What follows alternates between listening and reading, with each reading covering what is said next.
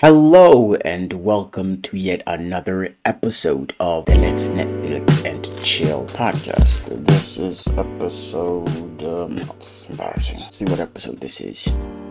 It's been a while since I produced an episode, so I'm just looking through the previously released episode. Right, episode 175.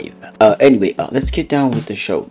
Wasted a lot of 40 seconds are wasted. Anyway, today we're talking... Badland Hunters. It's this Korean post-apocalyptic film that's about an hour and 47 minutes, if I'm not mistaken, where the premise is after or post an apocalypse, this great earthquake takes place, which makes it the most bizarre earthquake I've ever seen in my entire life. This earthquake literally toppled a whole city, toppled Seoul in a matter of seconds. Then boom, kaboom! Everybody's back to the Mad Max times, where everybody's a scavenger of some sort. And it's quite interesting film. The fighting sequences in this thing are really good. The grotesque ability of it, people's heads are getting chopped off and stuff. So I don't want to spoil this as much as possible, but. Damn, this is crazy. Okay, first things first. I'm just going to tell you about the first couple of scenes. First scene is we see this doctor of some sort. That's the very first scene. He's got a microscope of some sort in his hand. He's surrounded with blood. He's got blood all over his body, but it's not his blood. This seems to be a scientist fellow on the floor, head down, and he just seems like there was a fight, an altercation of some sort. Anyway, he rushes to this other room, tries to inject this young girl, who we later find out it's his daughter. And these officers, police officers, health inspectors, whatever these guys are, show up, looking like the SWAT, try to arrest this dude, and then boom, an earthquake takes place, and everything goes to shit, And then we skip 3 years, I think it's a time skip, 3 years forward, and we meet this guy with his buddy or son, whatever relationship they have. He's 18, the guy's older. Nam San, I think his name is. He seems to be respected and feared by a lot of people. Anyway, one of the first scenes, this guy, they kill a crocodile or an alligator. I don't even know. That thing was huge. But I have a problem. This guy was pulling an alligator. How much does an alligator weigh? He was pulling its tail like it was nothing. And then he chopped its head off with a machete. Like it took like 3 whacks. Like I don't know how tough a crocodile bone is. I've never actually touched a crocodile, and I don't even want to touch one. Or an alligator, whatever that is. He was just like whack, whack.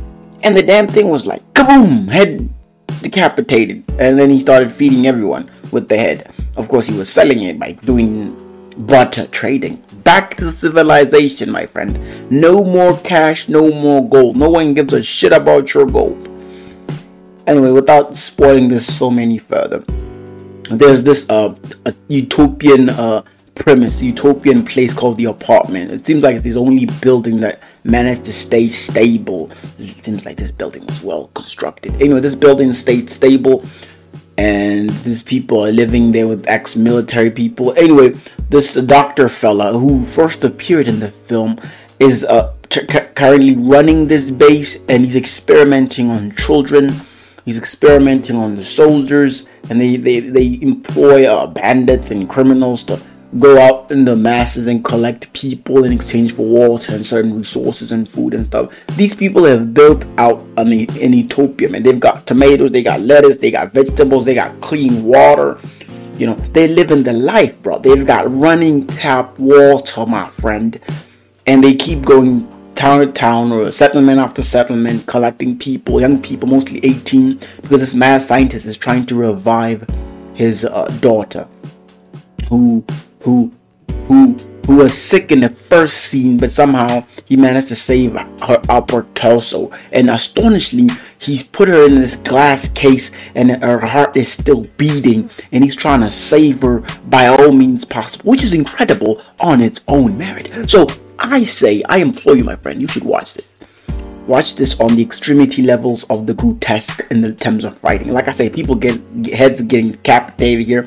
They're zombie-like people that don't die. They got lizards. This guy was running experiments on regeneration of certain animals. So he's injecting these people with certain serums that sort of have regenerating properties, and he's trying to revive his daughter, as I already mentioned. So he's injecting himself, he's injecting the soldiers, you know, and at the point this guy turns almost to a, his face turns into a half a lizard, and it's creepy as fuck. And then there's a scene with people with lizard tongues, or is it snake tongues? I don't even know, because they're slithering like, it's just crazy.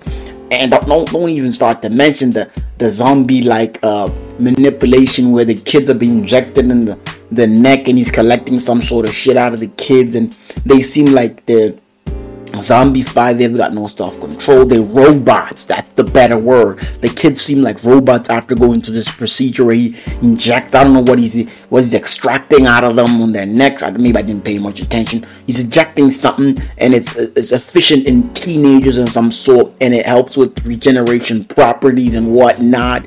Basically, he mixes the DNA or the I don't know what he's mixing into a serum between the lizards and whatnot, these regenerating creatures. And then he mixes it with the kids, whatever he's extracting out of their necks, and then kaboom! He makes a super awesome serum that helps them stay stronger and youthful and become the undead, where you can shoot him in the chest, shoot him in the heart, chop his head off, and everything goes back to normal, which is an incredible achievement in terms of science. But of course, the way he achieved it is very brutal. Wow. I said I wouldn't spoil it, but I goddamn spoiled the whole damn thing. Anyway, go watch this. Badland Hunters. No, I don't know what the title. This thing here is amazing. It's one of the best I've seen in a while. 2024 for Korea is dope. This is the shit that they're producing. I am a fan already. I am a fan already, my friend. So take time. It's an hour 47 minutes, and just enjoy. Indulge in a film that is just, like I said, the fighting. It's amazing. And there's this scene. I really love this scene. This Nam San fella, he's been shooting people. This is the only thing I'm spoiling, and then I'm done. I think you should listen to this. He's been shooting people. He's killing these people. Oh my god, he's really killing them. He's shooting them in their heads and the knees and in the chest, everywhere. He's got this, what is this thing? Pump action, you know. It's just amazing. Anyway, and then he runs out of bullets, so he throws away the gun. And then he's got this little satchel on his back where he's supposed to reach for his machete. And since he's a big muscular guy, you can't reach at the back of your neck and like that, you know, like, anyway, so there's this funny scene. I think it's the funniest thing in the whole film. This funny moment where he's trying to reach for his knife and he can't reach it. And he's like turning around. And he calls his little buddy. I forgot what's his little buddy. He's like, bloody shit. And then he pulls it this way, and then he removes the knife, which is hilarious in my personal opinion. Anyway, thanks for watching. Remember to subscribe, share this video with your friends, and I'll keep you posted on new stuff that's coming out of Netflix. This has been episode 175 of the Let's Netflix and Chill podcast. I've been your host, Reese Chanson. Let's hang out another time. Yeah, this was really fun. We should do this more often. Like, really fun. Now that was entertaining. Please let us hang out yet another time. Remember to like and subscribe. Adios, folks. Adios.